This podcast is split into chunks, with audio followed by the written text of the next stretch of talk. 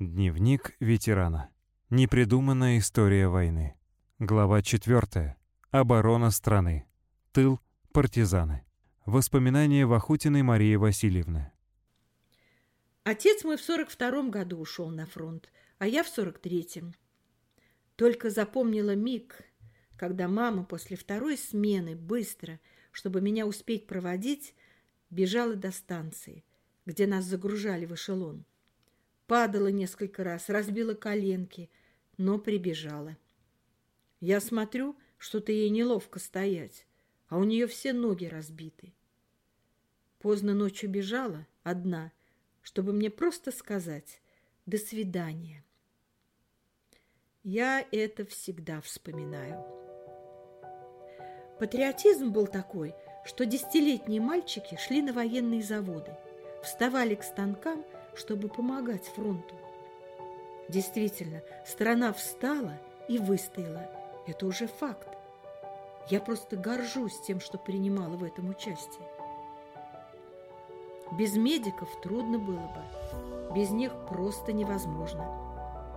Сколько мы жизней спасли, не счесть.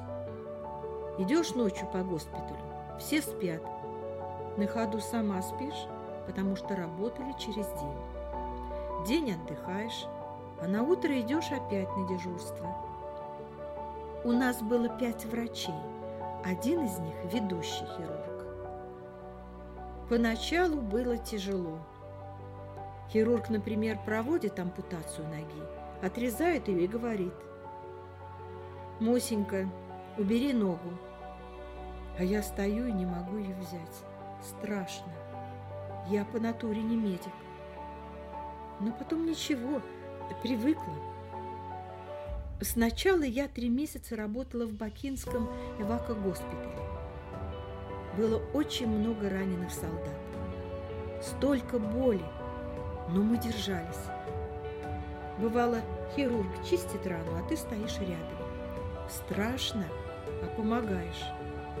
Открытые раны обрабатывали несколько раз в день. Если пулевое ранение – то это проще. А когда полостные или обгоревшие, могло быть и так, что ни одного живого места на человеке не было. Он лежит в палате и тихо стонет, чтобы другим не мешать. Но скажите, это разве не мужество? Настоящее мужество. И все это во мне осталось на всю жизнь.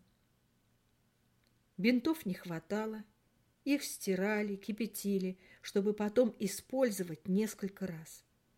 Основные лекарства – сульфидин и стриптоцит.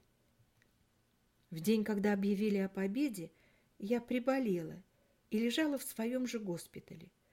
Было шумно. Девочки-медсестры пришли, и мой лечащий врач говорит, «Все, Мусенька, война закончилась». Теперь выздоравливай и на танцплощадку пойдешь. Никогда войну не забываю.